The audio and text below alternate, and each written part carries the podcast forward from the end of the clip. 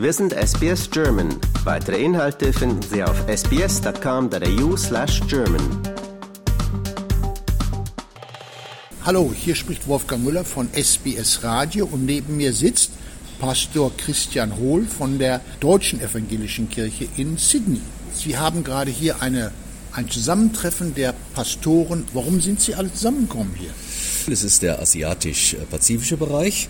Wir haben Kollegen hier mit zum Teil Familienangehörigen von ähm, den Vereinigten Arabischen Emiraten bis nach Japan, also den ganzen asiatischen Kontinent abdeckend und eben auch äh, aus dem pazifischen Bereich und da ist eben Australien dabei. Und wie oft treffen Sie und Ihre Kollegen sich so? Wir treffen uns einmal im Jahr in einem der Länder und tauschen uns über unsere Erfahrungen vor Ort aus. Und wie viele sind diesmal gekommen nach Sydney? Es sind 23 Gäste da. Da kommen noch drei Gäste von der EKD, sind schon dabei. Und ansonsten eben 20 Gäste bis hin zur neuen Kollegin Kim Kiesling, die jetzt in Melbourne Pfarrerin ist. Was steht denn so auf dem Programm hier? Es geht hauptsächlich um unsere Erfahrungen mit Einwanderung. Wir sind Teilzeiteinwanderer, äh, aber es gibt eben auch permanente Einwanderer wie wir damit umgehen, wie das die Gemeinden prägt, was das mehrheitlich ist. Australien ist eher ein Einwanderungsland für längere Zeit, weniger Expats bestimmt, aber auch die gibt es natürlich ganz zahlreich. Und äh, das andere große Thema ist Urbanität. Wie lebt es sich als eine Kirche in einem städtischen Umfeld, wo gerade auch die Megakirchen, also die ganz großen Kirchen, an Bedeutung gewinnen? Wenn Sie von den großen Kirchen sprechen, sind das die neuen modernen Kirchen? Das sind die neuen modernen Kirchen. Hillsong? Hillsong äh, zum Beispiel, genau. Das sind oft ähm, sehr pfingstlerisch geprägte Kirchen, äh, sehr spontane Kirchen, äh, die zum Teil aber auch schon im Ökumenischen Rat der Kirchen verortet sind, zum Teil sehr schwierig zu beschreiben und fassbar sind, weil sie einem ständigen Wandel unterworfen sind und die stärker wachsen eigentlich als die traditionellen Kirchen, die im Moment eher rückläufiger sind. Wie sieht es in Sydney aus? Auch rückläufig? Kirchengemeinde in Sydney, die evangelische Kirchengemeinde ist noch am Wachsen. Das sind natürlich auch manchmal Wellenbewegungen, aber sie hält sich eigentlich äh, bei einer steten Größe, die leicht noch wächst. Wenn Sie sich so umschauen hier, welche Probleme stehen Ihnen hier in Australien besonders nahe? Wir beschäftigen uns genau wie in Deutschland und anderen Ländern natürlich damit, dass die Kritik an Kirchen wächst, dass das Unkirchlichsein wächst, dass sich die Leute raussuchen, was ihnen wichtig ist im Leben. Äh, ich brauche Kirche für eine Taufe oder für eine Hochzeit und dann erst wieder, wenn ich sterbe. Natürlich äh, spielen andere Religionen eine Rolle, äh, aber auch eine gewisse Gleichgültigkeit. Das erleben wir hier in Australien ganz stark. Beim Zensus sind die Kirchen nicht sehr gut weggekommen. Umgekehrt haben wir ein, ein sehr gutes Zusammenwirken und Zusammenarbeiten der Kirchen hier im Bereich Sydney. In der Öffentlichkeit wird ja heutzutage sehr viel davon gesprochen, dass man ärmer wird, dass die Preise steigen, Inflation. Zu solchen Alltagsfragen hat die Kirche da Antworten? Sie ist zum Teil gefragt, Menschen zu unterstützen. Das Leben in Australien ist sehr teuer. Wir sehen Probleme hier, die äh, auch vor allem Ältere haben. Wir kennen das äh, Wohnungsproblem hier. Man, die Kirche kann jetzt nicht für mehrere Millionen Leuten ein Haus kaufen, aber sie kann Menschen unterstützen und kann äh, Verbindungen schaffen und gucken, wo es Lösungen gibt, die Menschen weiterhelfen. Und Sie finden auch den Zugang zu den Menschen hier? In unserer Gemeinde ja, auch zum Teil darüber hinaus. Äh, als Pastor in Sydney werde ich für die interessantesten Sachen angefragt.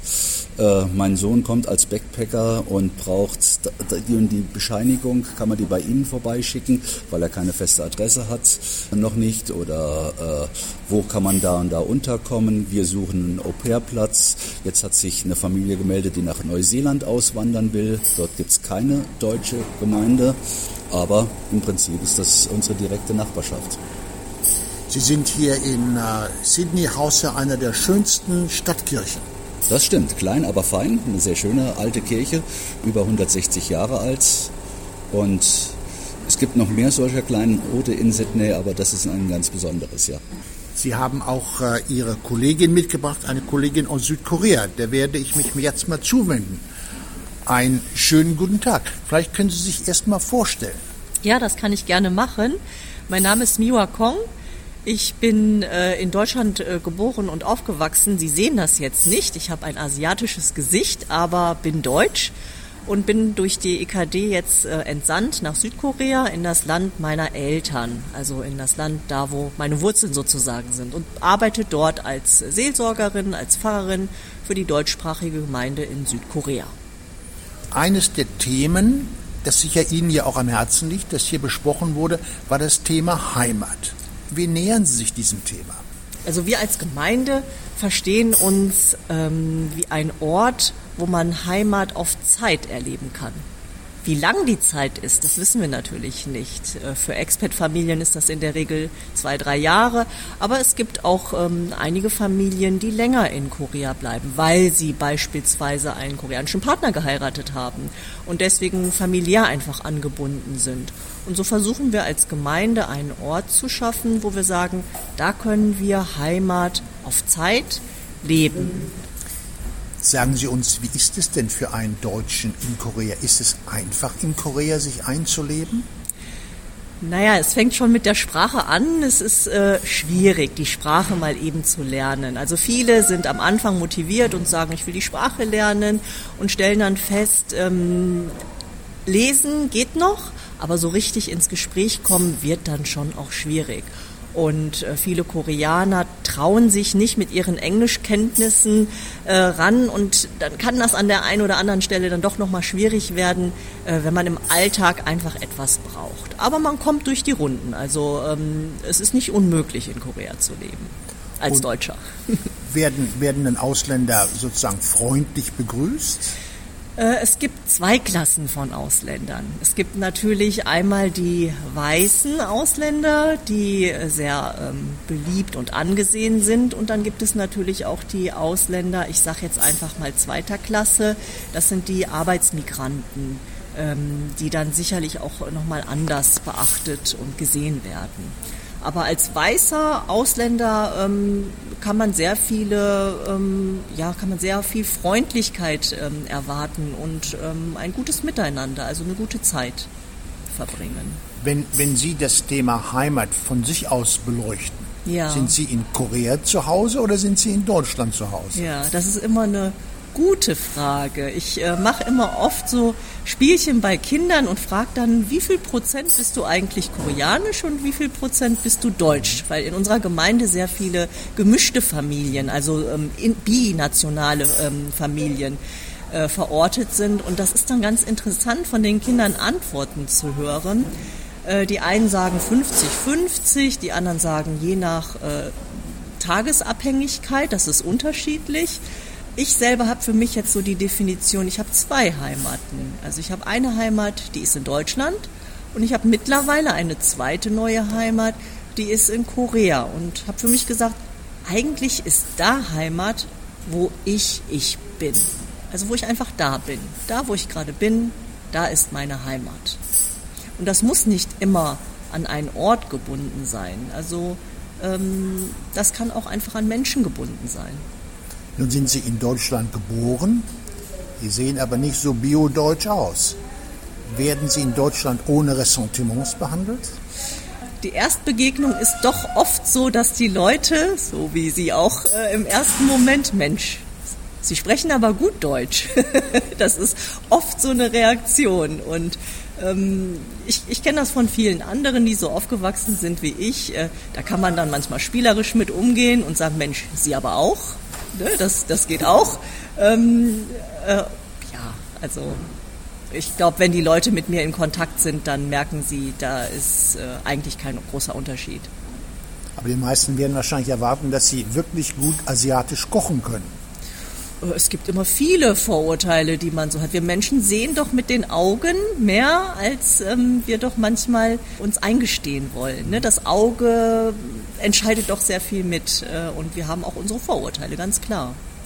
Und wenn Sie hier Ihre Kollegen kennenlernen aus den anderen südasiatischen Ländern, sind das so ähnliche Probleme, die dort anstehen, oder gibt es irgendwo ganz andere Probleme?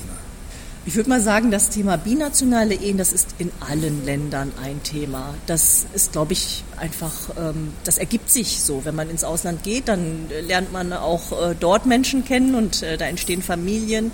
Und ähm, das ist sicherlich äh, ein Thema, was in allen Gemeinden eine Rolle spielt. Und da ist es gut, dass wir als Seelsorger vor Ort sind, dass wir Menschen begleiten können in all ihren Lebensphasen, auch in verschiedenen ähm, äh, wie sagt man immer so schön, Schwellensituationen. Also immer wenn Veränderungen anstehen, dann sind wir da. Ob jetzt eine Geburt eines Kindes oder während der Pubertät, zur Konfirmation oder eben auch äh, zur Hochzeit oder äh, im Trauerfall. Also für, für jede freudige und traurige Situation sind wir Ansprechpartner und dann unterscheiden wir auch nicht, ob jemand Mitglied ist oder nicht. Für seelsorgerliche Situationen sind wir einfach da. Und Pastor Hohl gibt in Sydney einen deutschen Gottesdienst. Ist das bei Ihnen auch so? Genau, wir haben das äh, genauso, dass wir einen deutschsprachigen Gottesdienst äh, anbieten für Menschen vor Ort in Seoul. Wobei wir jetzt mittlerweile ähm, der Corona-Situation geschuldet äh, auch öffentlich alle Gottesdienste ausstrahlen, sodass also äh, jeder in ganz Korea oder eigentlich auch in der ganzen Welt äh, an den Gottesdiensten teilnehmen kann. Und ist die evangelische Gemeinde in Korea, in Südkorea oder in Seoul, ist die groß? Äh, groß ist immer relativ. Wir sind äh, eine recht kleine Gemeinde, die im Aufbau ist. Ähm, wir existieren jetzt seit 45 Jahren, aber immer wieder mit Schwankungen, mal mehr, mal weniger. Ähm, ich würde mal sagen, im Vergleich zu anderen Gemeinden eher eine kleine Gemeinde. Aber eine junge Gemeinde mit vielen Kindern. Der Tourismus ist hier wieder erlaubt und wenn einer unserer Hörer nach Korea kommt und sagt, ich, auch jetzt möchte ich mal den deutschen Gottesdienst äh, anhören, wo findet er sie oder wo finden Sie sie? Genau, das ist in Hannamdong. Das wird Ihnen aber jetzt wahrscheinlich erstmal nichts sagen. Äh, dort, wo die deutsche Schule ist, wo also viele deutsche Familien verortet sind, äh, sind wir in der International Lutheran Church. Äh, die Kirche haben wir angemietet und haben da Nachmittagsgottesdienst. Das heißt also auch für Langschläfer ist es gut möglich, um 16 Uhr an einem Gottesdienst teilzunehmen. Ich bedanke mich vielmals und wünsche Ihnen noch viel Glück mit Ihrer Konferenz hier. Liken, teilen und kommentieren Sie unsere Inhalte bei facebook.com/sbsgerman.